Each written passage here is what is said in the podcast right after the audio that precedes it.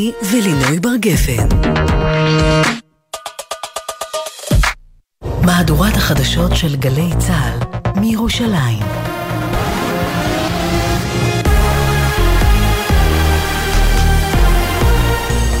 גלי צה"ל מירושלים השעה שלוש, שלום רב, באולפן רן יבנאי עם מה שקורה עכשיו.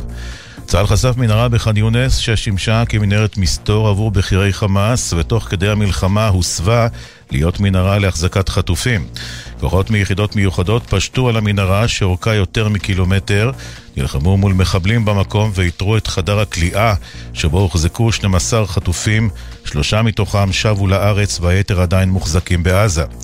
תת-אלוף אה, דן גולדפוס, מפקד אוגדה 98, תיאר את הממצאים שאיתרו הכוחות במקום. הולכים לרשת מתחמים תת-קרקעית, שבהם אה, הוחזקו גם החטופים וגם היו אה, מפקדים בכירים של החמאס. כשמגיעים לפה ומסתכלים על הסורגים שיש פה, הגלבון שלהם וההתקנה שלהם, אפשר להבין שזה משהו יותר חדש. וכמובן אפשר לראות פה את העיוות של הארגון המחבלים השפל הזה.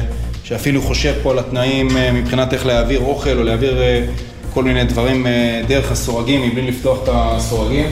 כתבנו הצבאי דורון קדוש מוסיף כי בסיום חקר המנהרה המתחם הושמד. לוחמי אוגדה 98 ממשיכים בתמרון בח'אן יונס לאיתור מנהרות תת-קרקעיות נוספות בהם שוהים בכירי חמאס והחטופים. ראש הממשלה נתניהו נועד בצהריים עם שר החוץ האמריקני בלינקן. בשעה זו מתקיימת פגישה מורחבת עם כל ראשי מערכת הביטחון, מדווח כתבנו המדיני יניר קוזין. הפגישה בפעם השישית בין נתניהו לבלינקן התקיימה ברקע המתיחות בין ירושלים לוושינגטון, בין היתר בעקבות דברים שנאמרו על ידי חלק משרי הממשלה נגד הנשיא ביידן וממשלו. גם רצונם של האמריקנים לראות הגדלה של הסיוע ההומניטרי הנכנס לעזה, בד בבד עם קידום מתווה לשחרור החטופים ושרטוט אסטרטגיה ליום שאחרי. לאחר הפגישה עם נתניהו התקיימה פגישה מורחבת בה השתתפו בלינקן עם ראשי המוסד, השב"כ והמל"ל, ראש הממשלה, השרים דרמר וגלנט והרמטכ"ל הרצי הלוי. ובתוך כך נשיא צרפת עמנואל מקרון השתתף בצהריים בטקס בפריז לציון ארבעה חודשים לטבח שבעה באוקטובר. בהצהרתו שהועברה בשידור חי גם בכיכר החטופים בתל אביב, אמר אה, מקרון זו המתקפה האנטישמית הגדולה ביותר במאה הזו. אנו נלחמים בכל יום עבור שחרור החטופים. מדבריו של מקרון הביא כתבנו אילי זילברברג. רב סרן דוד שקורי, בן 30, סגן מפקד גדוד 601 בהנדסה הקרבית, נפל אתמול בקרב בצפון רצועת עזה. הוא יובא בעוד זמן קצר למנוחות בבית העלמין מזכרת בתיה. דפנה, אלמנתו, ספדה לו בריאיון לשחר גליק. דוד היה בעל מושלם, ואבא מושלם, וחבר מושלם. ומפקד מושלם, כולם העריצו אותו. הוא היה הבן אדם הכי צנוע שיש, עם הלב הכי זהב שיש. לא משנה מה היו מבקשים ממנו, היה נהנה תמיד בחיוב, תמיד עם חיוך. כולם פשוט אהבו אותו כל כך. בבית העלמין בהר הרצל יובא בעוד זמן קצר למנוחות סמל ראשון במילואים חנן דרור, בן 26, ששירת בעוצבת חיצי האש. 551. הבוקר נקבע מותו בבית החולים שיבא, לאחר שנפצע קשה בעזה ונדבק בפטריה זיהומית. לאחר ההפגנות הסוערות, המשטרה משכה את הבקשה לנתיחת גופתו של הנער החרדי בן 13 מדווחת כתבתנו בבירה נועה ברנס. רגע לפני הדיון בבית המשפט העליון, המשטרה ויתרה על נתיחה לגופת הנער הבן ה-13 מבית שמש. אתמול דרשו זאת בבית משפט השלום, גיבו את הבקשה בהמלצת הפרקליטות ובהמלצת המכון לרפואה משפטית, ועכשיו בעליון מוותרים על אף שנמצאו חבלות על גופו ושיניים שבורות. במשטרה מסבירים כי לפני זמן קצר קיבלו דיווח מהפרקליטות על ממצאים חדשים המעידים שסיבת מות הנער כתוצאה מזיהום. לכן משכה הפרקליטות את הבקשה לנתיחה, ובעקבותיה המשטרה. שר הכלכלה ניר ברקת, באולטימטום לחברות המזון, יש לכם 72 שעות לבטל את עליות המחירים. מדווחת כתבתנו לענייני צרכנות עינב קרנר. במכתב ששלח ברקת לראשי חברות המזון שהעלו מחירים בתקופת המלחמה כתב אבקשכם להודיע לי ב-72 השעות הקרובות האם בכוונתכם להודיע על הפחתת מחירים במוצרים שהעליתם בהם מחירים בתקופת המלחמה. ברקת הוסיף כי אם היבואנים והיצרנים לא יעשו זאת, הם ייכנסו לרשימה השחורה ויעברו מסלול של ביוש רגולטורי. מזג האוויר למחר צפויה התחממות קלה נוספת לידיעת חיילי צה"ל ברצועת עזה.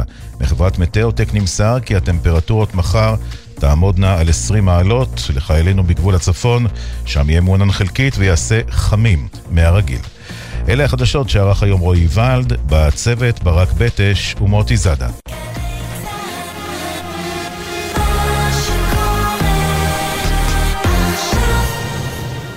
בחסות ביטוח ישיר, המציע לכם לבנדל ביטוח רכב וביטוח מבנה ותכולה לבית, ותוכלו לחסוך בתשלומי הביטוח. ביטוח ישיר, איי-די-איי חברה לביטוח. ישראל במלחמה, עכשיו בגלי צה"ל, אביב לביא ולינוי בר גפן, אם יהיה בסדר. עורכת אביטל סלמון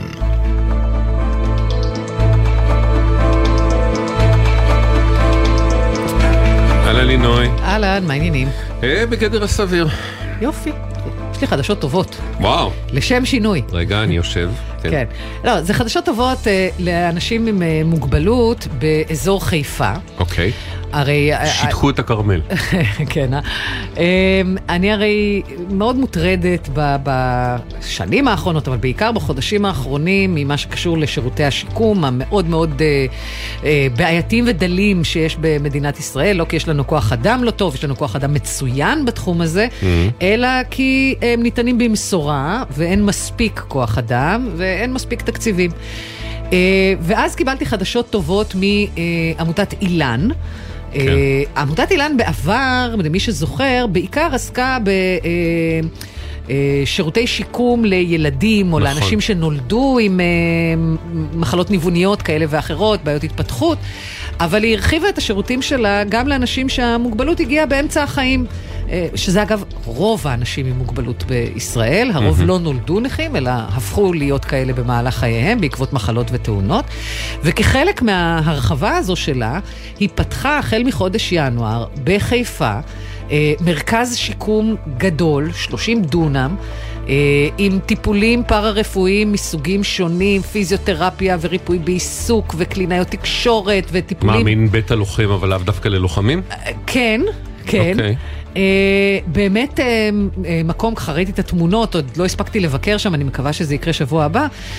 באמת מקום ככה מאוד נרחב ויפה. פעמיים בשבוע, בימי שני ורביעי, משלוש עד שש וחצי בערב, אם אתם אנשים עם מוגבלות, אתם מוזמנים להגיע לשם. איפה זה? Uh, בחיפה קוראים לזה מרכז ש, uh, שומרת, תגגלו, okay. אוקיי. תמצאו את הכתובת. אוקיי. Uh, או שתיכנסו לאתר של עמותת אילן, יש שם גם uh, פרסומים בנושא. Uh, במשך שלוש וחצי שעות אתם תקבלו טיפולים בקבוצות קטנות או בפרטני, ומה שהכי טוב בסיפור הזה זה העלויות. מחיר הכניסה לאותן שלוש שעות הוא 85 שקלים בלבד. אני מזכירה לך שלקבל טיפול פארה-רפואי פרטי כיום זה במקרה הטוב 250 שקל, במקרה השכיח יותר מ-300 שקלים. נחמד. לאחד, ופה אנחנו מדברים על שלושה. אז uh, הם מאוד, uh, ככה, בגלל שהם רק פתחו בינואר, הם uh, מחפשים לבשר לכמה שיותר אנשים, אז אני מקווה שאם אתם מקשיבים עכשיו... בדיוק, חמד. ואם יש לכם קרובים באזור שצריכים... זה אגב לא מיועד רק לנכים חדשים, גם אם אתם שנים בתוך הנכויות. אז זה בסדר, אתם גם לא צריכים למצות קודם את הטיפולים של קופת החולים כדי להיות זכאים להיכנס למקום. אחלה. כן, ירבו. אמן. Uh, יפה, uh, אני, זה אגב מתחבר uh, די וישירות לאייטם כן. הראשון שלנו שתכף נגיע אליו, אני רק רוצה להגיד במילה, אני עוקב, יש, את יודעת, כל יום רשות שדות התעופה, זה מתחום לגמרי אחר, שולחת את הנתון של כמה נוסעים עוברים כן. היום, ויש עלייה את יודעת, עלייה זוחלת ואיטית, זה רחוק ממספרים של שנים רגילות או ימים רגילים לפני המלחמה. תזחק, אני טסה עוד מעט ואני צריכה לא, זהו, אבל זה עולה ועכשיו הגענו כבר לכמעט 30 אלף איש שעוברים אה, אה, ביום. בוא נגיד שבאוגוסט 22 זה היה מה שעבר ב-20 דקות. בדיוק. בקיצור, אז השבוע נסעתי, אה, הגעתי לנתב"ג לקבל את פני ביתי שחזרה מכמה ימים בחו"ל, ו... היה איזה שינוי בטקס הזה של האולם אה, קבלת פנים, את יודעת, כן, שיוצאים כן. מהזה. לא הרבה אנשים, זה כאילו מעולם המקום לא נראה כה רגוע. אבל אתה יודע, אה, תראה, כן. היום... Mm-hmm. הרי בעבר תמיד כשהיינו חוזרים מחו"ל זה היה סיפור גדול והאולם כן. מקבלי פנים היה מפוצץ נכון. בבלונים ופרחים ועניינים. וזה קצת ירד בשנים האחרונות, כי, כי לנסוע לחו"ל היום זה לא big deal. כן, אה, וגם כי כל הזמן בקשר עם בוואטסאפ וזה, זה לא וכן, ניתוק כמו פעם. בדיוק, נכון, וגם נכון. בגלל אמצעי התחבורה אתה כבר לא צריך שיבואו לקחת אותך טרמפ, יש אה, מוניות ואוטובוסים. לא, אבל רגע, Mm. אני במשך שנים התעקשתי, מהמם. עד השנים האחרונות, למעשה עד שבן זוגי הפך להיות נכה, מהמם. התעקשתי שיבואו לאסוף אותי אה, מנתב"ג זה כיף, ויחכו לי ברור. באולם מקבלי הפנים. ברור. אני לא הייתי מוכנה לוותר על הטקס הזה. לא עולה על דעתי שבתי תחזור, חזרה ממחנה אימונים וזה, ושאני אז לא אחכה זה לשם. מאוד יפה, תעשה את שעה. אה, בואי נגיד, אני לא בטוח שהיא מעריכה את זה, אני בטוח שאם אני לא אבוא, אוי ואבוי לי. היא תאריך את זה, מה שאני... כשלא יחכו לה, היא תאריך את זה. יהיה בסדר בגל"צ, אה, דף פייסבוק שלנו יהיה בסדר בגל"צ או בסדר נקודה glz, הוואטסאפ 052-920-1040, 052-920-1040 לתגובות כתובות, והמייל אוקיי כרוכי glz.co.il, אוקיי כרוכי glz.co.il. אה, שלום רינה. שלום אביב, שלום לינוי. אהלן, תודה אפרופו... רבה לתמרה. תמרה התחקירנית, אבל אה, חכי עם התודות, קודם נשטח את הטענות. כן. לא, לא, לא. קודם כל, עצם ההתייחסות ועצם הנכונות לקחת את זה ברצינות ולה- ולהעלות את זה לשידור, הטענות שלי כבר הרבה זמן אצלכם. אוקיי. רינה, את אה, הרבה שנים עבדת בהדסה עין כרם, נכון? נכון, אה. מה עשית שם? האמת היא שעבדתי בהדסה הר הצופים, אה. הייתי מנהלת כוח אדם, וואו. ועברתי להדסה עין כרם אחרי שנולדו לי שתי בנות והייתי צריכה תפקיד יותר מסודר ושם עבדתי בתפקידי ניהול. יש לי הרבה הרבה הערכה להדסה והרבה הכרת הטוב. פרשתי לפני שלוש וחצי שנים, ואני גם ראשת נגישות, זאת אומרת עשיתי את הקורס, ומאז פשוט הפכתי להיות אה, אה, פריקית של אה, נגישות ושוויון זכויות, ואני גם מרצה על הדברים האלה. וצריך לומר שגם העניין שלך בתחום הנגישות גם מגיע מזווית אישית. את עצמך אדם עם מוגבלות. אני, אני, עצמי נפגעת, אני עצמי נפגעת פוליו בשנות החמישים, זאת אומרת, אני מעולם לא זוכרת את עצמי מחוץ ל- לקביים, ובשנים האחרונות גם עם קלנועית. ותודה לאל. תודה לאל, חיים טובים והישגים יפים, וזהו, אני רוצה לעזור גם לאחרים, זו המטרה. אז הסיבה שבגללה את פונה אלינו, היא באמת עניין הנגישות בבית החולים אה, הדסה עין כרם, ואנחנו נחלק את זה לשני סוגים של אה, הנגשות. הסוג הראשון הוא ההנגשה הפיזית, הנגשת המבנים. אה, והסוג השני הוא הנגשת השירותים הרפואיים עצמם. ואת, שעבדת במקום, אה, מכירה את זה היטב, ועכשיו כשאת מגיעה כפציינטית למקום, את מכירה את זה מה, מהצד השני. אז בואי ספרי לנו אה, מה החוויה שלך. אז קודם כל אני גם רוצה להגיד שהבעיה היא לא הדסה, הבעיה היא בתי חולים בכלל. בתי חולים לא חייבים בנגישות למרות האבסורד שבזה. וזה עניין שצריך לעלות לפני משרד הבריאות ומשרד המשפטים. כי כמעט כל דבר כבר חייב בנגישות. בתי חולים כל הזמן דוחים להם בגלל עלויות כבדות שכרוכות בהנגשה של מבנים.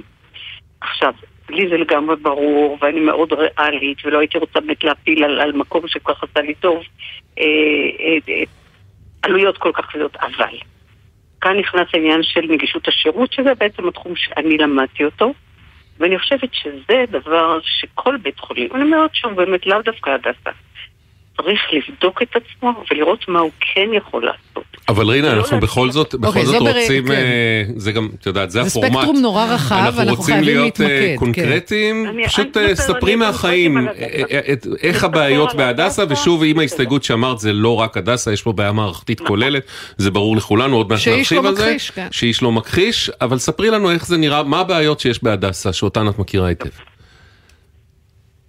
קודם כל, אני העליתי את העניין הראשון שכשאני מגיעה, בשנים האחרונות אני נעזרת בוואן, ואני רוצה להגיע לחנייה, והחניות מוגבלות נורא, יש מעט מאוד אה, חניות באופן עקרוני, וחניות לוואנים אה, לגמרי, מצומצם ביותר, זאת אומרת יש מעט מאוד מקומות, ושומרים אותם ממחסום, וממש השומר רשאי להחליט מי כן ומי לא. עכשיו, אני העליתי עניין אחר של אפליה בחניון הסגור. רגע, אה, אה, אני, רינה, אני, אני חייבת לבקש שנשים את סיפור החנייה בצד, למרות שאת צודקת. למרות שאת צודקת בעניין הזה, אבל נשים אותו בצד כי אנחנו, אנחנו לא מתמקדים בו, כי בעיית החנייה אה, לנכים ובכלל, היא באמת רוחבית, אפילו לא רק למרכזים רפואיים. אני רק רוצה להגיד שבכל החניון הסגור אין חניית נכים אחת. באמת? לא רגילה ולא לרכב גדול. ואת זה אני העליתי כבעיה בפני עצמה. זה לא הדסה. יש תקן אבל בחוק שמחייב אחוז מסוים מהחניות לסמן כחניות נכים. לא חייבים לשים אותם בחניון מסוים. לא, אז הם אומרים שהחניות הנכים נמצאות בחוץ ויש מספיק. אז אני אומרת באופן עקרוני, אם אני רוצה... שלכאורה התקן מכוסה, הם עומדים בתנאי התקן בסך, סך, סך של החניונים שם, אבל לא בחניון הספציפי הזה, הבנתי. אבל אם אני רוצה לשלם ולזכות בתנאי חנייה נורמליים, אם... לא, לא לרדת בגשם רוח ושמש, אלא לבוא במקום מקורה ומסודר. אין חניה אחת כזאת בסגנון okay. שוטר בהדסה. Okay. עכשיו נעבור להדסה. Mm-hmm. עכשיו, הקטע בהדסה זה שיש עוד עדיין המון המון מקומות שהם לא נגישים. זאת אומרת, כמו? נגיד, אני רוצה, לעב, אני רוצה לעבור נגיד מהמרכז הרפואי לבית ספר לרפואת שיניים, ששם זה טיפול שיניים, שזה באחריות משותפת של הדסה ואוניברסיטה, הכל עם מדרגות. כדי להגיע לשם, אני צריכה לרדת שתי קומות ולעבור דרך שתי דלתות אה, כהנים, שזה, אתם מכירים את העניין הזה, mm-hmm. שזה ברגע שיש אה, אה, נפטר, אז פותחים את הדלתות, וזה דלתות כפולות שאני לא יכולה להסתדר לבד. אני חייבת... את לא יכולה גם להסיע את הקלנועית וגם להשתמש בידיים לא, לא לפתוח לא, את הדלתות? לא, לא, זה פשוט גבוה. זה גבוה, גבוה פשוט. כן. זה כן. פשוט דורש שמישהו יפתח את זה עבורי. במרפאות, יש בעיה מאוד מאוד אה, רצינית בקטע של שירותי נכים. יש שם שמו, תשע, תשע קומות של מרפאות. יש אה, שירותי נכים בקומה אחת שממש תקנים וחדשים. אה, זה במרפאת עיניים ששם בעצם שיפצו. בשאר הקומות, ואני דיברתי על קומה ספציפית אחת, קומה שמונה, שיש בה המון מרפאות בפעילות בלתי רגילה, אין אף תא שירותים נגיש. ואני... כלומר, על תשע קומות ולכי... יש רק שתי קומות שבהן יש שירותי נכים? אני מדברת על התקניים. יש עוד ש... אה, שני תאים של פעם. זאת אומרת שעשו אותם בכאילו נגיש. כן. הם לא עומדים בתקנים. את הדלת אני לא מצליחה לפתוח כי זה אה, נתקל בקיר. ממש לא נגיש. עכשיו, אה, זה עוד דבר, אני פשוט לא, מנסה לתמצת את הדברים כן, שיהיה כן, לכם את המושגים. עכשיו, אה, במרפאות עצמם, המיטות בדיקה, זה מיטות אנטיקות, ברזל, גבוהות, אני לא יכולה לעלות עליהן. עכשיו, בית חולים... שקיימות היום כבר מיטות חשמליות, שאפשר להנמיך אותן, ו... כן. כן. בקופות חולים בכל מרפאה יש את זה. גם בהרבה בתי חולים יש את זה, כן. יכול להיות. אני מדברת על מרפאות שאני מגיעה אליהן, בודקים אותי על הקלנועית. זה מאוד מבזה. זה לא נותן הרגשה של שוויון. אותו דבר גם היה לי, עשיתי בדיקה יותר רצינית ברפואה גרעינית, וגם שמה, כל הבדיקה על הקלנועית. עם כל מה זאת אומרת על הקלנועית? בעמידה? לא, אני יושבת על הקלנועית. אה, ישיבה בקלנועית. במקום שתעברי ל... הבנתי. אוקיי. למיטה, כמו כל אחד אחר. אותו דבר אק"ג. גם אק"ג, המיטה גבוהה. עכשיו, תחשבו על זה, אנשים עם בעיית לב, אפילו אם אין להם מגבלה, לא תמיד יכולים לטפס את זה. עכשיו, נותנים שרפרף, אני לא יכולה לטפס על שרפרף. יכול להיות שזה פותר סוג של בעיה. אבל תחשבו על הביזיון הזה. כן. לקנות מיטות מתכווננות זה לא דבר. אגב, אני יכולה לומר, אה, אמרתי קודם שיש את המיטות האלה בבתי חולים נוספים, אבל אני לאחרונה בבית חולים אחר, אה, אימא שלי גם אדם עם אה, מוגבלות, נתקלנו באותה הבעיה, ואני פשוט הרמתי אותה על הידיים אל המיטה. תחשבי על זה, איך היא הרגישה. זה לא נעים, זה בהחלט לא, זה בדיוק מה שאני אומרת, זה מאוד לא נעים. נכון, נכון, נכון. אני כל הזמן מדברת, הרי אנחנו יודעים, כל הקטע של נגישות, ואני יודעת ש, שיובל מקשיב, אז נגישות שווה עצמאות. נכון. אני לא רוצה שירימו אותי, אני לא רוצה להתבזות בקטע של הבדיקות. זה הקטע שאני מנסה להביא פה. עכשיו, בהדסה התחלפו באמת אה, אותם אנשים שהיו אחראים על זה, המש, המשנים למנכ"ל, שאחראים על האדמיניסטרציה. אני נפגשתי עם, עם, עם שניים מהם שכבר אינם, פניתי לזה שנמצא כרגע וביקשתי להיפגש. הוא אפילו לא הגיב לי. באמת? ואני הצעתי, ואני הצעתי, בזמנו הייתה ועדת נגישות. אה, בתקופה מסוימת שבאמת ניסתה להעלות את הדברים וגם דיברה לא רק על נגישות פיזית אלא גם על נגישות בראייה והיו שם נציגים יוצאים מן הכלל. והוועדה הזאת, אני לא רוצה בדיוק לציין באיזה נסיבות, אבל בנסיבות מסוימות מהר מאוד הפסיקה את הפעילות וזהו. עכשיו, לכאורה... כלומר מה, את כש, גם כשהיית בתפקיד בכיר במערכת וניסית לשנות את הדברים מבפנים ולקבל את תשומת לב המנהלים הבכירים ו- וכן הלאה, לא הצלחת היה, לגרום לזה? היה משנה למנכ"ל שהיה מאוד מאוד מיינדד לעניין. ו... זה ששלח אותי לקורס הזה של אה, משה. אוקיי. מה, זה, זה לא בעדיפות מאוד גבוהה. יש לי, אתה יודע, בעיקר במצב האחרון של הדסה, שהוא לא מי יודע מה, mm-hmm. יש עלויות גבוהות בכל מיני תחומים, אז תמיד בנגישות עוברת אחורה. עכשיו, אני יודעת שגם היה אה, דוח נגישות שעשו, כי משרד הבריאות דרש את זה, אפילו ראיתי אותו עדיין כשעבדתי. Mm-hmm. אני לא רואה שיפור, אני ממש לא רואה, אני לא רואה את האכפתיות, אני לא רואה את, ה, את העניין בנושא ואת הרצון באמת. עכשיו תחשבו על העניין. זהו, כמי, כמי, ש, כמי שמכירה את המערכת גם מבפנים, כמה זה עניין של תקציב וכמה זה עניין של סדר עדיפויות ורצון ומודעות? מה שאני רוצה, מה שאני שואל זה בעצם האם בכסף קטן אפשר היה לעשות שינוי גדול? או שמדובר פה בתקציבים שמערכת הבריאות כרגע לא יכולה להרשות לעצמה. לא, לא, לדעתי כן יכולה לעמוד ולא חייבים לעשות הכל ביחד, אפשר לעשות דברים בהדרגה. אני גם הצעתי, אתה יודע, להיות משולבת קצת בדברים האלה בתור משתמש. כי לפעמים באמת כל התקנות והדברים האלה, הם, אה, אה, זה, זה קצת רחוק מה, אה, מהצורך האמיתי. כן. והצעתי עוד דבר, אני הייתי בזמנו מעורבת גם בקטע של תרומות. וארגון הדסה בנוי מאוד גם על עניין של תרומות, ויש לי נכון. קשרים טובים גם עם מנהל... אז אמרת להם, אני גם אעזור לאסוף את הכסף. נכון, נכון, אמרתי אני אפנה אליהם ואני אבקש, ובארצות הברית, ששם זה ארגון הגג, יש להם המון מודעות לנגישות. אז אני אומרת, אם היינו מעלים באמת רק את, רק את העניין של, של שיפוץ שירותי נכים, כן. רק את העניין של מיטות... שזה לא דורש, בדבר שעכשיו דורש אה, אה, הרס בניין לא. ולבנות מחדש. אה, אוקיי. בדיוק. אז רינה, בדיוק. תישארי איתנו על הקו, אה, לפני שנעבור ליובל וגנר, רק נגיד מה אומר בית החולים הדסה בתגובה לדברים. Mm. הם אומרים, המרכז הרפואי הדסה הינו מהוותיקים בארץ ונבנה לפני למעלה מ-60 שנה. במבנים הישנים כמעט שלא ניתן לעשות שינויים משמעותיים, כמו שינויי כניסות או בינוי, ולכן אנו מנסים להשתפר בהתאם ליכולות בשטח. נושא ההנגשה בהדסה הוא מבין החשובים והמרכזיים, ובמבנים החדשים אנו שמים דגש ומחשבה רבה בהנגשה על כלל היבטיה. אגב, אני אוסיף פה בהערת סוגריים, במבנים חדשים פשוט יש חוק שמחייב הנגשה.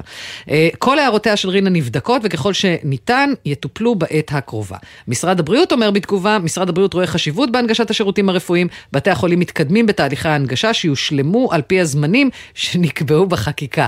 וזה מה שמוביל אותנו באמת לשאלה, איפה החקיקה, כי היא ישנה לכאורה, אבל היא מסגרת שלא מולאה כל כך בתוכן, נכון? יובל וגנר, יושב ראש עמותת נגישות ישראל. איך הילדים עונים בוואטסאפים חטא חטא חטא חטא חטא חטא. כן. מה, אני לא מבין, החוק לא מחייב שבתי חולים בישראל יהיו מונגשים? שמוסדות רפואיים בכלל. אז יש הפרדה, כמו שרינה סיפרה, בין החקיקה שכן מחייבת לעניין הצד של הביטוי, לעומת אה, הצד של השירות, שזה ציוד הבדיקה וריהוט ודברים נוספים אה, שיש. וצריך פה אה, להגיד דברים פשוטים. לגבי כל מה שבנוי, היה צריך להיות כבר נגיש, ואם זה לא פרפקט, זה פשוט לא בסדר, ושיסתכלו על הדברים בעיניים, יעשו תוכנית עבודה וינגישו. אין פה תירוצים. ומשרד הבריאות כדאי שיאכוף את זה, והנציבות צריכה שתאכוף את זה, וכמו שכל בן אדם מצפה שהוא מגיע לבית חולים ויוכל להיכנס והוא צריך חנייה, אז יש חנייה והוא צריך שירותי נכים, הוא צריך שירותים, אז יש לו שירותים, אז גם אדם עם מוגבלות צריך חייב כבייסיק את התנאים האלו. אז לגבי הבינוי, מה שנקרא, סליחה שאני בוטה בתוכניתכם, cut the bullshit, פשוט תעשו. כי אה, החוק מחייב ואין על זה, לא יכול להיות על זה דיון בכלל כרגע. נכון, גם לגבי חדשים, כן. הכל, גם כאשר אתה משפט, והדסה לא יכולה להגיד שהיא לא משפטת, היא כל הזמן משדרגת. ברגע שאתה משדרג אוקיי. כשאתה בונה מחדש, העלות היא אפסית לעשות נגישות. כשאתה משדרג שיפוץ גדול, גם אז, במסגרת השדרוג, העלות היא אפסית. ומה לגבי ישנים, שם החוק אומר כרגע? פעם, מה השאלה?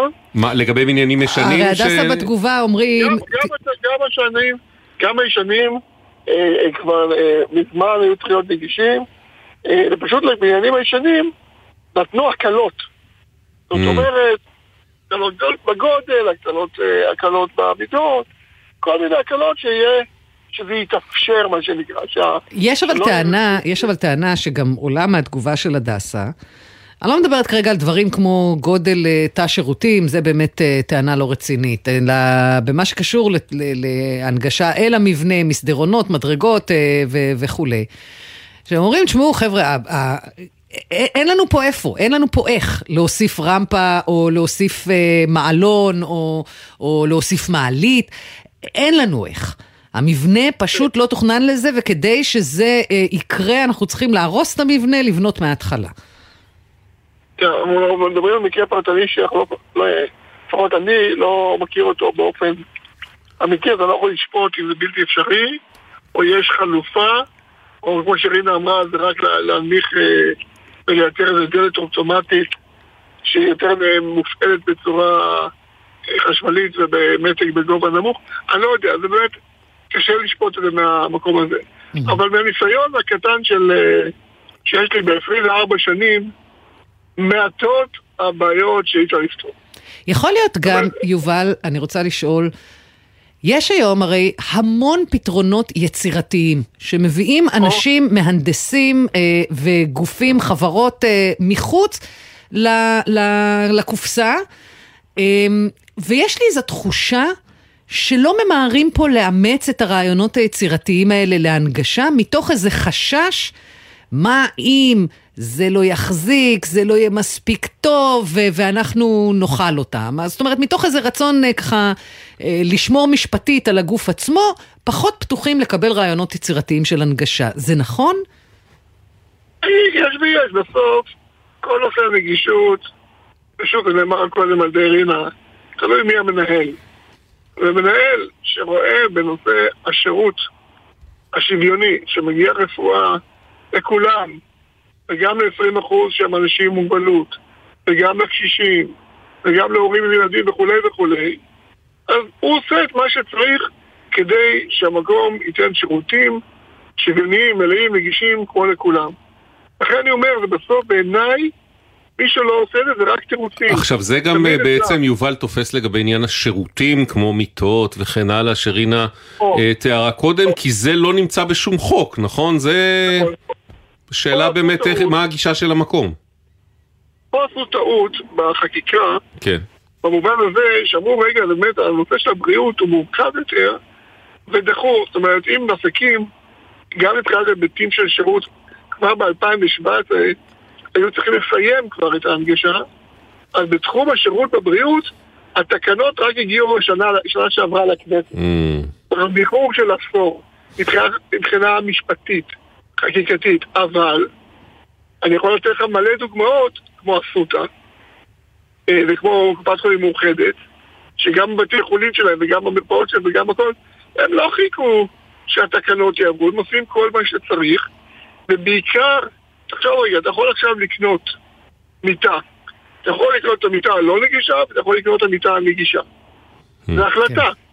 אוקיי? אתה לא צריך עכשיו, יש לך מרפאה עם 20 חדרים, אתה לא צריך בכל החדרים. אתה עושה שניים שלושה חדרים עם מיטה מתכווננת. כן. אוקיי? זאת אומרת, לכן זה מחזיר אותנו אומר, לסוגיה של מי המנהל, במקרה של הדסה זה. פרופסור זאב רוטשטיין, אה, כמדומני, מי המנהל ו- אה, ומה, באיזה מקום בסדר עדיפויות של אותו ארגון או של אותו מוסד, ורינה, אנחנו מקווים שזה שהעלית את זה כאן, אה, לא, אולי יעלה את זה גם למקום גבוה לא- יותר בסדר עדיפויות, כן רינה? אין בעיה, אני רק רוצה, אני רק רוצה לתת לך באמת כמשפט אחרון, Mm.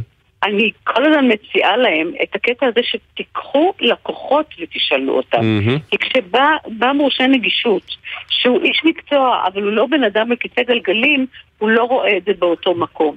כן. אז בקטע הזה הם כנראה פוחדים קצת זו אחת הסיבות שאני מעדיפה מורשי נגישות שהם בעצמם אנשים עם מוגבלות. כן.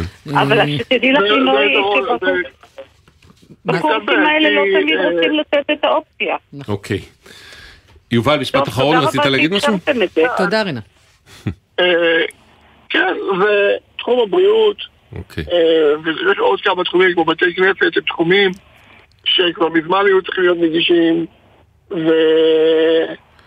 כן, איפה, איפה אם לא בבית חולים, נו, זה הרי אבסורד. רק בדיוק. נגיד שכל הדיון הזה הוא כמובן נהיה רלוונטי עוד יותר, כי לצערנו המלחמה הזאת מוסיפה לנו עוד מאות אם לא אלפי אנשים שיצטרפו למעגל הנכים ואנשים עם מוגבלויות מסוגים שונים, והם יגיעו לבתי החולים לטיפולים סדירים ושוטפים והם יצטרכו את זה, וזה אה, טוב.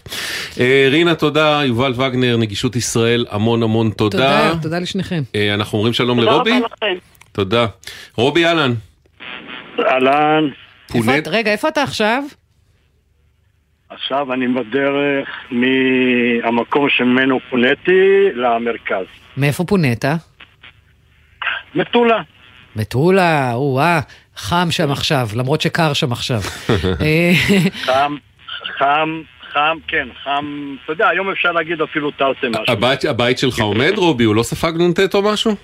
הבית שלי עומד, יופי. קצת בתקשורת אה, מגזימים עם הכמויות, אבל באמת? ממש לא נעים. וואלה, כי נאמר שבערך 100 בתים אה, נהרסו. כן, אבל זה יותר, אה, יותר סייד אפקט ולא, Mm. ולא ממש לא ישירות ודברים כאלה. אבל כל ההרגשה לא טובה, ואנשים אינם שם, וזה עצוב וכואב. מהמם. איך אמרה לי אשתי אתמול, שהדבר הכי, המילה שהכי מעצבנת אותה כשהיא מדברת עם אנשים, או עם חברים או עם משפחה, שכל שיחה נגמרת בסוף בסבלנות. אוקיי, אז אה, באמת, אחרי... להגיד איזה קל להטיף להגיד לסבלנות. לכם סבלנות אחרי ארבעה חודשים, באמת. אה, רובי, אתה אתה מספר לנו, אה, אתה רוצה לדבר איתנו על הוט. כן, מדהים, אפילו במצב הזה. כן, אז קודם כל, בהתחלה, קודם כל, כשעזבתם, הוקפאתם, נכון? המנוי הוקפא פשוט. אה, שוב אנחנו לא, במשחקי לא, חם לא, וקר. לא, לא בדיוק. קודם Mm. כל, אחרי האירוע הקודם ששמעתי עכשיו ברעיון שלכם, אז הנושא שאני הולך לדבר עליו הוא מתגמד כמובן, כן? אבל, אה, אבל עדיין, אני גם החלטתי שצריך לעלות לשידור כדי שכל אותם אנשים מהמם. שייפגעו או עדיין נפגעים ולא מודעים לתהליך שאני עשיתי, ש... שיהיה, שיהיה אפשר לעצור. חד משמעית אתה צודק, ספר מה קרה. אז אה, זהו, בשביל אוקטובר כולנו היינו ב- בלחץ, לאור מה שקרה בדרום. אנחנו כולנו היינו בטוחים שזה אוטוטו מהחיזבאללה הולך להיות גם בצפון, וכמובן כולם התפנו. אוקיי, בשביעי, שמיני, תשיעי, כבר כמעט ולא היה אף אחד, לא במטולה ולא בשאר יישובי הגדר. אה, הפינוי הרשמי היה ב-16 לחודש, אבל אז כל, כל, ה, כל אלה שנותנים את השירותים, כל הספקים, אם זה המועצה שנותנת את אה, הארנונה, ואם זה ידיעות אחרונות שנותנת... הכל הוקפא. וגם. כל הספקים, לא, לא, לא, לא בדיוק הוקפא בהתחלה, אבל המועצה שלנו באמת, גם, אה, גם ראש המועצה וגם הקב"טית שעוזרת לצידו, תמיד עשו את המקסימום ועושים את המקסימום כדי לפנות לכולם ולהגיד חבר'ה, אנשים אין פה במטולה, תקפיאו הכל. ובאמת נתנו, נתנו לנו להבין שהעסק הזה מוקפא. מהמם. ואני מקבל את החשבונית של אה, אוקטובר לקראת סוף נובמבר, מהמם. ואני רואה שחויבתי, אה, רגיל, זה משהו בסביבות 400 שקל לחודש, ואני אומר לעצמי, אוקיי, 14 יום של אוקטובר, יאללה נוותר, ובאמת, חודש לאחר מכן, בסוף דצמבר, אני רואה את החשבונית של נובמבר, וואלה, אפס. אמרתי, מצוין. באמת הוקפא. אמרתי, מצוין, וואלה. לא הוקפא, זאת אומרת, לא חייבו. לא חו- לא של חויבת. כן, זה נקרא הקפאה, כי לא חויבת, אה, זה השירות אה, מוק- מוקפא. בוא לא נלך קדימה רובי, כי אנחנו אנחנו צריכים צריך לחזור לעבור להודעות חצי, ואז בעצם בחודש אחרי אתה מגלה שחזר החיוב, כשאתה היית בטוח שעד שחוזרים הביתה יש הקפאה, כי אתם לא במטולה. נכון. עכשיו, את זה גיליתי רק. בסוף אה, ינואר. כי. החשבונית אתה מקבל רק בסוף החודש שלאחר מכן. זאת כן. אומרת, ואז דיברתי עם האנשים שנתנו שם את השירות, אמרו לי, תקשיב, דצמבר ונכון, נובמבר נתנו, מהמם. אבל דצמבר וינואר אתה תשלם. אמרתי, למה לא הקפאת? אמרתי, הייתם אומרים, אה, בעצם יש פה סוג של הונאה כזאת, הם הרדימו אותנו, נתנו לנו חשבונית אפס, ואמרו, אוקיי, עכשיו החבר'ה רגועים, מי בודק את החשבון כל יום? אנשים מפונים, נמצאים במצבים בלתי נעימים, והופה, אני רואה שבאמת אני מחויב גם על חודש דצמבר וגם על נכון. ינואר, מיד נכנסתי להקפאה וביקשתי לדבר עם המנהל, אני מדבר עם המנהל אחרי שחזר אליי, והוא אומר לי, תקשיב, זה, זאת המדיניות שלנו. אמרתי, בסדר, זה הייתם מודיעים, הודעת אס.אם.אס. אמרתי לו, כל הספקים האחרים הקפיאו. רק, ל, רק לוודא, לנו רובי, לא. הם, הם פרסמו כאילו היה פרסום בתקשורת, אבל לא קיבלתם לא אס.אם.אס ולא מייל ולא שום הודעה. אני לא ראיתי, כן. אני לא ראיתי פרסום בתקשורת. אוקיי, אני אומר לך, אנחנו, אנחנו אחרונות. פנינו להוט ושאלנו איך זה בעצם שאתם חוזרים לחייב ומפסיקים את ההקפאה, כשרוב הלקוחות שלכם מהיישובים המפונים לא מודעים לזה. מה הם אומרים? הם, הם אומרים כך, קבוצת הוט מחבקת את כל תושבי ותושבות ישראל בשעתנו הקשה. החברה הודיעה לא, שלא תגבה תשלום עבור שירותי הטלוויזיה והאינטרנט מלקוחות שפונו מביתם עד לחודש דצמבר, בהתאם לרשימת היישובים כמפורט באתר החברה. החל מחודש דצמבר אנו מטפלים ברגישות רבה, בכל מקרה באופן פרטני, בהתאם לבקש, לבקשות והצרכים האישיים של הלקוחות. המקרה שתואר בפנייתכם טופל במישרין מול רובי לשביעות רצונו. אז מה שחשוב הוא, קודם כל רובי חזרו אליך. וזיכו אותך, נכון? ואתה בהקפאה. אביב, אביב, שלחו לי, עדיין לא זיכוי, שלחו לי הודעת זיכוי, ובאמת אוקיי. תודה רבה לכם, אבל אני מכאן רוצה להעביר מסר לכולם. שכולם יפנו להוט ויודיעו שהם. רוצים להיות מוקפאים. נכון? כי אנשים צריכים להבין, זה, זה, זה מה שאתה רוצה להגיד וזה מאוד חשוב ואתה צודק, שכל מי שפונה צריך לפנות באופן אקטיבי להוט, ולהודיע שהוא צריך, שהוא אני- רוצה להיות בהקפאה, ושישים לב שלא מחייבים אותו, נכון רובי? תן לי, תן לי, תן לי בבקשה, אביב, תן לי בבקשה כן. משפט סיום. תקשיב, יש מה שנקרא להיות אקטיבי ויש מה שנקרא להיות פסיבי. Mm-hmm. תיקחו דוגמה מידיעות אחרונות. אני בשבוע של הפינוי קיבלתי הודעה מידיעות אחרונות. היות ואנחנו יודעים שפוניתם, אנחנו מקפיאים את המנוי מהרגע.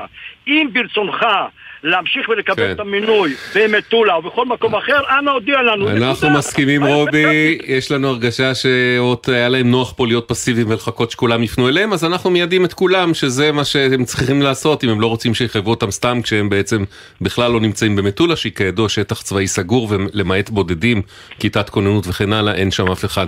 רובי, תודה רבה, אה, ויאללה שתחזרו. מהר הביתה, תודה. לא נגיד לך לחכות לזה בסבלנות. ביי. דקה ו-11 שניות וחוזרים. אתם מאזינים לגלי צה"ל. בצלאל אקדמיה לאומנות ועיצוב ירושלים פתחה את ההרשמה ומזמינה אתכם ליום פתוח לתואר ראשון ולתואר שני ב-19 בפברואר. אנחנו כאן למענכם, עם מעטפת תמיכה נרחבת ועם מערך תמיכה רגשי לכלל הסטודנטים והסטודנטיות. תמיד כאן, תמיד בצלאל. לפרטים נוספים חפשו יום פתוח בצלאל. כיצד מתמודדת הקהילה היהודית בצרפת עם גילויי האנטישמיות הגוברים בתקופת המלחמה? באילו דרכים והאם בכלל פועלות הרשויות בצרפת למיגור התופעה? ומה ניתן ללמוד מכך על יחסי ישראל עם התפוצות? ביקשתי מהילדים שלי לא לשים כיפה ברחוב, לא להראות שאנחנו יודעים. הדוקטור אלעזר בן לולו בפרק מיוחד של ההסכת שבט אחים ואחיות על מחיר המלחמה בקרב יהודי צרפת. עכשיו באתר וביישומון גל"צ גלגלצ ובכל מקום שאתם מאזינים להסכתים שלכם. עכשיו בגלי צה"ל, אביב לביא ולינוי בר גפן, אם יהיה בסדר. בית של החיילים, גלי צה"ל. יהיה בסדר בגל"צ זה דף פייסבוק שלנו, יהיה בסדר בגל"צ או בסדר נקודה glz, המייל אוקיי כרוכית glz.co.il, אוקיי כרוכית glz.co.il, והוואטסאפ לתגובות כתובות 052-920-1040, 052-920-1040.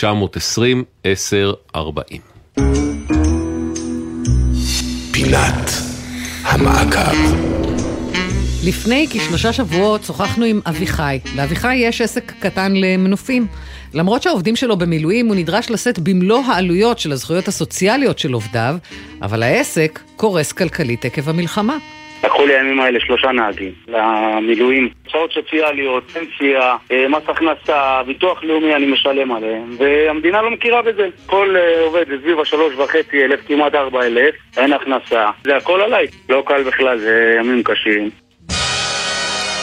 נושא הזכויות הסוציאליות, זאת אומרת, הרי המעסיקים שופו על העובדים, אבל על שכר העבודה, ולא על הזכויות הסוציאליות. זה ככה נושא שדובר לא מעט. כן, היה בדיון ציבורי ער, וגם עלה על שולחנם של מקבלי ההחלטות נכון. בדיונים, והנה איתנו שר האוצר בצלאל סמוטריץ', שלום אדוני. שלום אביב, שלום לינוי, צהריים טובים לכם ולמאזינים, וברשותכם כדרכי בחודשים האלה לפתוח רעיון בחיבוק ענק ענק ענק, באמת. ללוחמים והמפקדים שלנו בסדיר ובמילואים, שהם מקור השראה לכולנו. אתה יודע, זה כבר כמה חודשים לתוך המלחמה, ואנחנו לאט לאט חלקנו חוזרים לשגרה, והם שם באמת בהיקפים עצומים, בנחישות, בהתמדה, באמונה, בלכידות מדהימה. אה, עם ישראל אה, באמת נושא אותם על כפיים. ועכשיו יש לך גם בשורה, לפחות לאלה מהם. שהם אה, בעלי עסקים, לא רק להם, אה, מהמילואימניקים, אה, וגם באמת לבעלי העסקים, לגבי עניין הזכויות הסוציאליות של העובדים, שעד כה נפל על כתפי המעסיקים. נכון, נכון, במשך הרבה מאוד שנים, אז כמו שאתם תיארתם נכון, מעסיקים אה, קיבלו רק את עלות הברוטו ופערים נוספים, כן, שמרכיבים את עלות השכר, בעיקר הפרשות סוציאליות הם ספגו על עצמם. ואנחנו עכשיו אה, בסיכום, אגב, אני, אני רוצה לומר מילה טובה באמת למעסיקים וגם לארגוני העובדים. חתמנו השבוע על הסכם קיבוצי של המעסיקים העובדים, והוא ייחתם על ידי שר העבודה כצו הרחבה. והמעסיקים מוכנים גם לתת עוד הטבות, גם למשרתי המילואים וגם לבנות הזוג שלהם עוד יום חופש ועוד יום מחלת ילד והארכת הגנה, אה, סליחה, תקופה להגנה מפני פיטורים. ואנחנו כמדינה, מהצד שלנו, התחייבנו, וזה שניים וחצי מיליארד שקלים עד סוף השנה הקרובה, לשפות את המעסיקים על ההפרשות הסוציאליות, תוספת של 20%, אנחנו נותנים את זה רטרואקטיבית מ-7 לאוקטובר. זה חלק מאותה תוכנית גדולה של 9 מיליארד שקלים. כלומר, כל מעסיק שעובדים שלו יצאו למילואים והוא נאלץ לשלם עליהם את הזכויות הסוציאליות, המדינה מחזירה לו 20 עלות שכר. 20 נוספים, אה, רטרואקטיבית מ-7 באוקטובר על כל איש מילואים וכל משכורת שהוא, אה, שהוא, היה, שהוא שילם עליה זכויות סוציאליות. בדיוק, בדיוק, ואני ברשותכם, אני רוצה לומר תודה. אה, למעסיקים. באמת, יש המון מעסיקים שמעסיקים את המילואימניקים, ובסוף כולנו חזית, שיתוף הפעולה בין החזית לבין העורף, זה בסוף המתכון, בעזרת השם, לניצחון. ניצחון של רוח וניצחון פיזי על האויב המר שלנו בעזה. עכשיו תשמע, אנחנו... אנחנו אגב, אגב, אני אומר כן. לך, אנחנו גם מקדמים עכשיו העדפות במכרזי מדינה למעסיקים שמעסיקים מילואימניקים. אוקיי. ואנחנו מקדמים הטבות לעסקים של המילואימניקים בעצמם, שוב, במכרזים של המדינה. ממש מנסים לעטוף את המילואימניקים, לשים אותם בראש סולם העדיפויות. ואני קורא לציבור, זה שוב, זה, זה, זה בסוף בידיים של כל אחד ואחת מאיתנו. להעסיק מילואימניקים, לקנות בעסקים שמעסיקים מילואימניקים. אפס סבלנות ולגיטימציה למי שפוגע במילואימניקים. אוקיי, אבל, אבל כאן, אבל, רגע, השר אה, סמוטריץ', אנחנו פשוט רוצים ככה להתמקד באמת בנושא הזה של ההחזר לגבי הזכויות הסוציאליות. אה, זה באמת משהו שרבים ביקשו, אבל לא כל התגובות אה, אוהדות במיוחד, יש כאלה שמצביעות על בעיות בתוך ההסכם הזה שהגעתם אליו עם ההסתדרות. בעיקר לגבי העניין של הגובה, אתם, אתם סיכמתם על 20 אחוז, היה איתנו בשידור הקודם רון תומר, נשיא התאחדות התעשיינים, ש...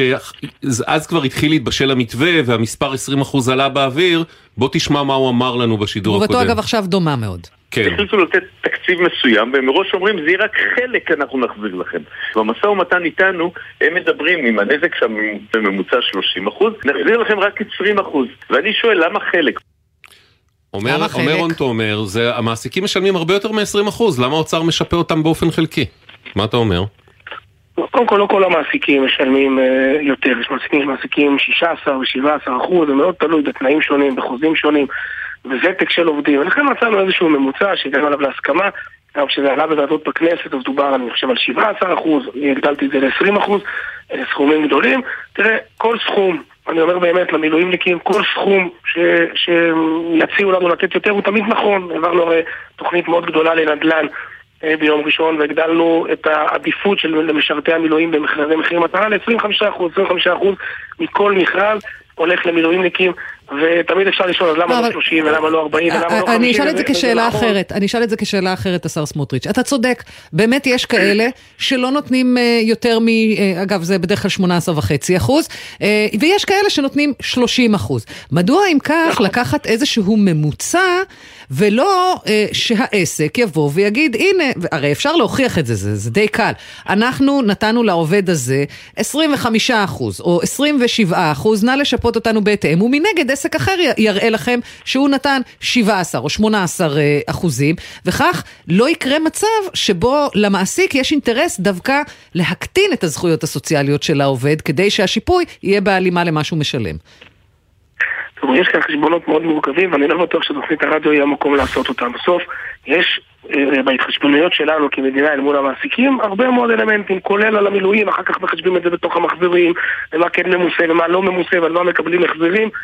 אה, בסוף, שוב, ישבו אנשי מקצוע, הגיעו לנוסחה, הגיעו איתה להסכמות, גם עם העובדים, גם עם המעסיקים.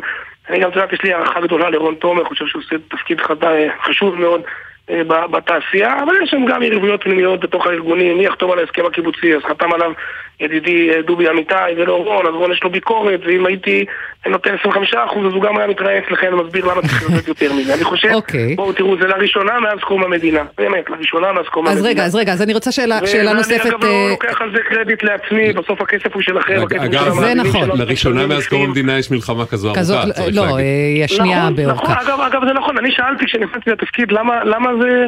למה מראש זה ככה? אז אמרו לי, תשמע, יש איזה שבועיים, שלושה מילואים כן. אה, בשנה, המעסיקים... בעיה קטנה. יותר. ו- וזה סוג של, אתם יודעים, אנחנו מדינה שכולם עושים שם צבא, אז כולם בסוף שותפים למאמץ המלחמתי. לא, אני לא מסכים, כולם, רק אחוז אחד מהציבור עושה מילואים. אבל- אבל אה, שאלה אחרת רגע בהקשר הזה, לא, התכוונתי. להגיד שבאתוס שלנו כמדינה כולנו מגויסים. באתוס, יש לנו גם אתוס של חקלאות והוא לא ממש מתקיים. ולכן המעסיקים לאורך שנים שיתפו עם זה פעולה ונשאו בנטל הזה בשמחה. אה, אוקיי. עכשיו הנטל הזה גדול מדי. רגע נקודה אחת, אה, נקודה אחת לסיום, כי... נקודה אחת לסיום, אה, שעולה מתגובתו של אה, אוריאל לין, ששואל, למה בעצם עושים את זה בהסכם? אה, ולא בחקיקה, ולא מסדירים את זה כחלק מהליך חקיקה, ואפשר היום הרי בחקיקה לעשות חקיקה מזורזת, זה לא משהו שבהכרח ואז אה, יהיה תקף יימשך גם- שבועות תקף גם וחודשים. לאבא. לא, אז דווקא פה, דווקא פה חשבנו שזה יהיה הרבה יותר מהר והרבה יותר נכון, שזה יבוא בהסכם. חקיקה דווקא זה משהו מורכב, גם חקיקה לפעמים אתה יודע איפה אתה מתחיל, אתה לא יודע איפה אתה מסיים. חושב שדווקא פה עשינו את זה מהר, חד וחלק. למה לא להעביר את זה עכשיו מהסכם? אוקיי, אבל יש כבר הסכם, אז עכשיו הולכים לחקיקה? אני, אני בכלל חושב, רק שנייה, אני בכלל, לא צריך, אלה תקנות שלי כשר אוצר, אני חותם עליהן, לא צריך כאן חקיקה. אני רוצה בכלל לומר, באמת, מילה טובה, כי האירוע הזה הוא אירוע קשה, אנחנו במלחמה והתחילה בטרגדיה נוראה, אבל אני אומר לכם באמת, אני רואה את ההסתדרות, אני רואה את המעסיקים, אני רואה את העובדים, אני רואה את המשפחות, כולם נכנסים תחת האלונקה. אני אגב חסיד גדול של הסכמות, בטח בתקופת מלחמה. ההסכם בעיניי הוא לכתחילה, כשיושבים סביב שולחן וכולם נכנסים תחת האלונקה, אוקיי. עכשיו העובדים נכנסים ותורמים את חלקם לתוך התקציב. תגיד, תכלס, מתי הכסף אה. ינחת בחשבונות של המעסיקים, אנחנו יודעים? אנחנו מאוד מקווים שבתחילת חודש מרץ. זה משהו שאנחנו צריכים תחילת להעביר מרץ, את. שלושה שבועות. אני מסיים אוקיי. את הרעיון איתכם, אני מסיים את הרעיון איתכם, עולה על דוכן הכנסת להציג את התקציב המתוקן לשנת 24 בקריאה ראשונה. ייקח הגיע הזמן, זמן, אני- הייתי שוקל. לשלוח מישהו אחר, כי אתה. נשמע לי קצת צרוד. אה, אני טיפה מצונן, אבל זה לא אוקיי. קורונה. כולנו, כולנו. שר האוצר בצלאל. סמוטריץ', תודה רבה אה, שהיית איתנו, תודה רבה. ותמשיכו, אביב ונוי, תמשיכו עם העבודה הנפלאה שאתם עושים. באמת, שנים כבר אתם עושים את זה, אתם פותרים לאנשים בעיות. האתגר שלנו זה שלא תהיה לכם עבודה ושנצליח את הבירוקרטיה בישראל לפשט. עד שלא נצליח, אתם עושים עבודה יוצאת מן אין- לך- תודה. אין לך מושג כמה אנחנו מחכים ליום הזה שתצליחו. תודה, להתראות. תודה. לשר סמוטריץ', ביי ביי. עניין אחר, שלום אה, ירין. ירין, אהלן. שלום. בת כמה אלאורי הקטנה? אה, עכשיו חודשיים וקצת. רגע, זה אלאורי או אלאורי? אלאורי. אלאורי. נלרע, כאילו. האמת היא, זו פעם ראשונה כן. שאני שומעת שם כזה, אז האמת אני לא חמוד. ידעתי אם מלעיל או האמת מלרע. מוצא חן בעיניי. אה, וגם הילדה מוצאת חן בעיניי, תמונה שלה בדף פייסבוק איפה? תראה לי, שלנו. תראה לי, לא הם ראיתי רוקנו את מאגר הבובות בכדור אוי, הארץ. זה חמוד. והיא מוקפת בהם.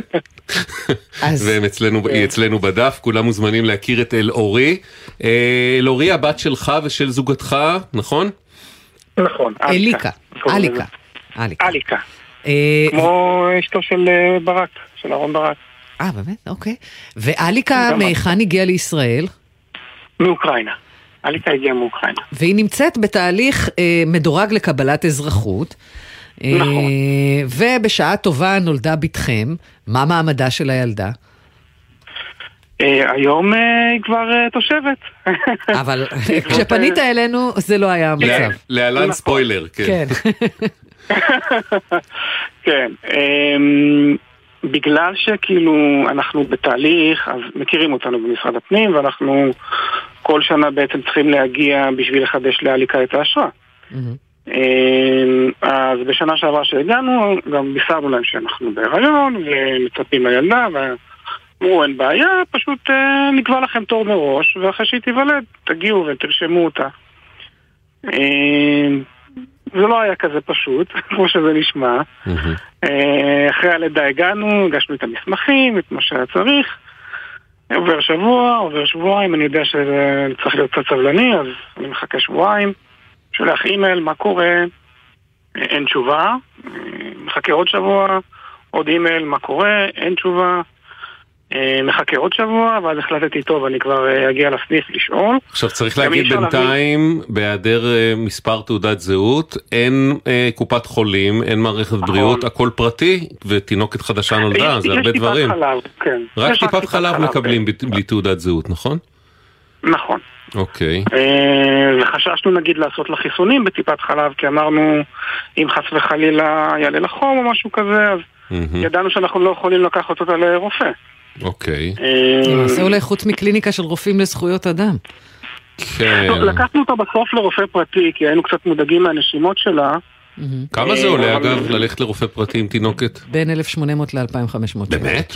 לא, דווקא לא, לא, הרופא שלי זה נחמד, המחירים שאני מכירה. גם- מסתבר גם שהוא חבר שלי מהאינטרנט, אני לא ידעתי, אז הוא גם עשה לנו הנחה. אוקיי, אז זה סיפור אחר. אבל זה לא זול, זה לא זול, וגם לא בגלל שמדובר בילדה לא מבוטחת, אז אתה אפילו לא, אה, כאילו ביטוחים פרטיים, אז אתה אפילו לא יכול לקבל החזר, בוא נגיד, כאילו, לא, אתה הולך וגם לרופא אחרי זה, אם. הרופא נותן אנטיביוטיקה או משהו, איפה אז אתה קונה את זה התרופות, בדיוק, כמה. עולות, זה לא הגיוני הדבר הזה. אה, ומה, לא, ברשות. האוכלוסין וההגירה לא הבינו שמדובר בתינוקת שהגיעה לעולם וחייבת תעודת זהות כדי קופת חולים? הבינו, אבל כנראה לא הכי בער להם. כשהגענו בפעם הראשונה, הגענו עם הילדה. הבנו שאנחנו בבעיה, כי בשחרור מהבית חולים, אה, אמרו לנו לעשות לה בדיקת צהבת, כי היה לה ככה גבולי, ואז כשחזרנו הביתה, הבנו שאנחנו לא יכולים לעשות לה בדיקה, כי קודם כל היא צריכה להיות אה, רשומה בקופת חולים, ואי אפשר לרשום אותה בקופת חולים, כי אין לה בעצם תעודת זהות. אז רצנו מהר למשרד הפנים, והסברנו להם שאנחנו נורא לחוצים, ילדה ראשונה. אה, ואמרו בסדר, וכשהגעתי בפעם השלישית, כשהגעתי בגפי למשרד הפנים, אמרתי להם אה, בצורה מאוד יפה, מדובר בילדה קטנה, בת, אה, אז היא הייתה בת חודש וקצת, שלא לא יכולה לראות רופא. אני מבקש שתזדרזו בבקשה. אבל בסדר, טוב. עכשיו זה יסתדר. אנחנו פנינו כן, לרשות האוכלוסין אנחנו- וההגירה וגם ביקשנו שיזדרזו. נכון, ואחרי uh, כמה חילופי דברים, uh, הם אכן הזדרזו, והתגובה הרשמית שהם מוסרים זה בני הזוג הגישו את המסמכים הנדרשים והבקשה אושרה. בסוף. בסוף. קיבלנו גם את התעודת זהות בשעה טובה. יופי, יופי. מה, אה, היא מכירה לכם טובה ונותנת לישון בלילה, או שזה אין מה לדבר על זה? סליחה. זה תלוי במצב רוח שלה, יש ימים שכן, יש ימים שלא. אוקיי. אה, ירין, תודה רבה, דש לאלורי ולאליקה. תודה. תודה, תודה רבה לכם. בשמחה, ביי ביי. אה, עכשיו זה. כל ישראל ערבים.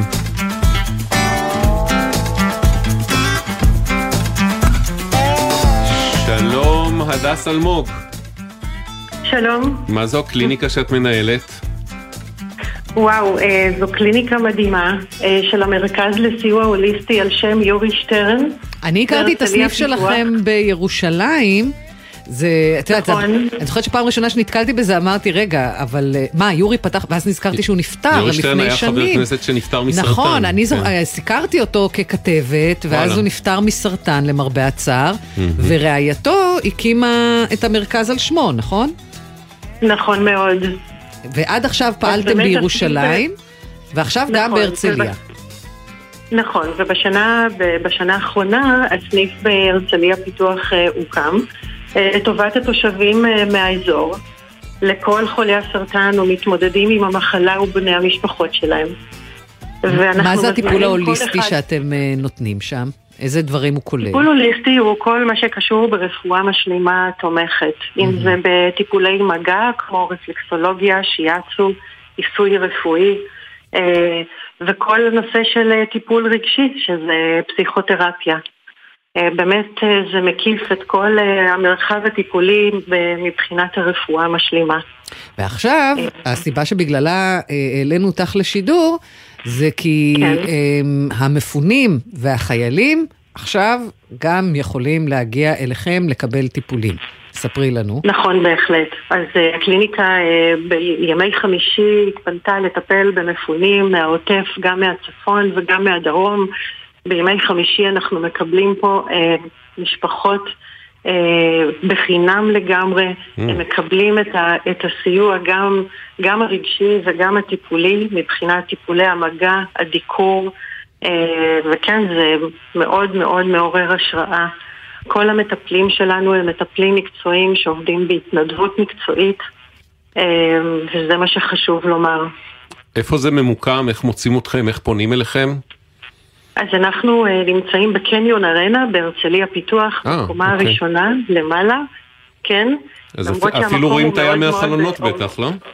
Uh, משתדלים, כן. okay. אוקיי. המקום הוא מאוד אורבני, אבל uh, הקליניקה שלנו היא פנינה של, uh, של חמד וחסד, ומקום שהוא כולו uh, מכיל והוא נותן מרחב טיפולי קשוב ומכיל לכל האנשים שרוצים אה, לבוא, וגם במיוחד לאלה שמתמודדים עם, ה, עם מחלת הסרטן.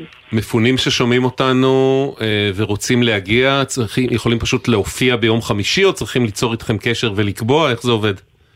אז זהו, הפרויקט למפונים נקרא מושיטים יד. Mm-hmm. יש לנו אתר באינטרנט שכל אחד יכול להיכנס אליו ולהירשם באופן עצמאי. מושיטים יד בגוגל פשוט. נכון. אוקיי. Okay. אה, יש לנו הרשמה עצמאית, הם יכולים לעלות אה, לאתר וממש לרשום את עצמם ביום מסוים, בשעה מסוימת, גם בירושלים וגם בימי חמישי בארנה הרצליה. על הכיפאק. הדס אה, אלמוג, מנהלת הקליניקה בהרצליה במרכז ההוליסטי על שם יורי שטרן, יישר כוח ותודה רבה. תודה לכם, ואני אזכיר אה, בהקשר הזה, mm-hmm. אגב, שעמותת ידי אור, שגם כן. היא מעניקה טיפולי אה, רפואה משלימה. וואו, ידי אור זה שם דרמטי. אה, כן, אז אוקיי. עמותה נפלאה. באמת לא מכיר. ומאז תחילת המלחמה הם העניקו למעלה מ-60 אלף טיפולים. וואו. למפונים, לחיילים, לאנשי מערכות הבריאות. טיפולים מאיזה סוג? רפואה משלימה, החל משיאצו ודיקור אוקיי. ורפלקסולוגיה. אבל לאו דווקא לחולי סרטן, בכללי. לאו דווקא לחולים, לכל הלוחמים והלוחמות, כי זה מה שנקרא חיבור גוף נפש. יפה. אה, אז אה, כן. אוקיי, אה, כן, אנחנו בשלב הזה אומרים תודה. אה, תודה לעורכת שלנו, אביטל סלמון, התחקירניות, תמרה דהן, גליה זרה ושירה אפרת, לטכנאית הדר נהיר, לעורכת הדיגיטל, הדר ברלין. אני שם לב, יש פה... הרבה הדר. הרבה הדר. אה, יהיה בסדר בגל"צ, זה דף פייסבוק שלנו, יהיה בסדר בגל"צ או בסדר נקודה glz, הוואטסאפ לתגובות כתובות, 052-920. באסה שהדר לא עובדת עם בחור שקוראים לו הוד, ואז היינו יכולים לתת קרדיט להוד והדר. או הדר. אה, רגע, יעקב כותב, יעקב פפר, בקשר לחוסר חניות לנכים בבתי חולים, הטענה צריכה להיות מופנית למשרד התחבורה, שמאז שהופרט הגורם שמאשר תווי חניה לנכים, מחלק תווי חניה לכל דכפין, בעיקר לא, לא. באמצעות לא. כל מיני חאפרים ועורכי דין לא שדואגים. לא ידידי, הסיפור הוא לא ההפרטה, הסיפור הוא הרחבת הזכאות. זאת כן. אומרת, זה לא שהם נותנים אה, יותר מדי, אלא פשוט הרחיבו את כמות הזכאים להתוויות נוספות, למחלות וכמו נוספות. וכמו שלפעמים אנחנו חווים פה, דווקא לאלה שממש ממש צריכים, לא כל כך לא מקבלים. מקבלים, ולעומת בדיוק. זאת יש כאלה שכן ולא ממש חייבים, וגם יש מתחזים ונוכלים וכאלה שמנסים לעקוץ את המערכת, גם את זה אנחנו מכירים. ובגדול הוא אומר יש אינפלציה של תווי נכה, ואז מי נכון. שבאמת צריכים כמו רינה, יש גם אה, אינפלציה של אנשים שיכולים חנויות נכים כשאינם נכים. אנחנו, אוקיי, כרוכי glz.co.il זה הפייסבוק שלנו, תם שבוע יהיה בסדר, אנחנו נהיה פה ביום ראשון בשלוש. שלום שלום.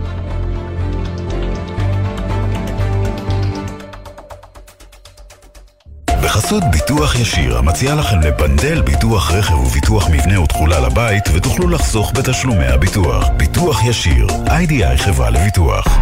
אתם מאזינים לגלי צה"ל. מהאולפנה והתיכון למשרד הביטחון. אנחנו מבטיחים לך תפקיד איכותי ועתיד משמעותי בליבת העשייה הביטחונית של מדינת ישראל. מצוינות וציונות הן אצלך בנשמה? בואי לשירות לאומי משמעותי במשרד הביטחון. במגוון תפקידי סבר סייבר, טכנולוגיה, הדרכה, לוגיסטיקה, משאבי אנוש ותקשורת. ותוכלי להיות חלק מן העתיד הביטחוני של המדינה ושלך. ההרשמה לשירות הלאומי החלה. פרטים באתר עמותת של שילה, עמותת בת עמי, עמותת שלומית שילת ומשרד הביטחון. שירות הכי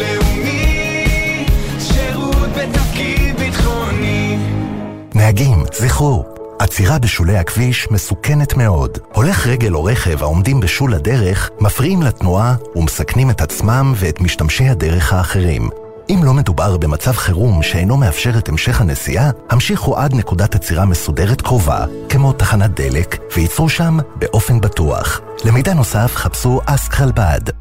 שלום לכם, כאן אבשלום קור. הנאמנים והגיבורים, תושבי קריית גת, מארחים באהבה את אנשי ניר עוז במתחם מיוחד. לדוד המלך היה גיבור נאמן תושב גת. נספר עליו מחר בפינתי, בבוקר לפני שש, אחר הצהריים בימי חמישי לפני ארבע.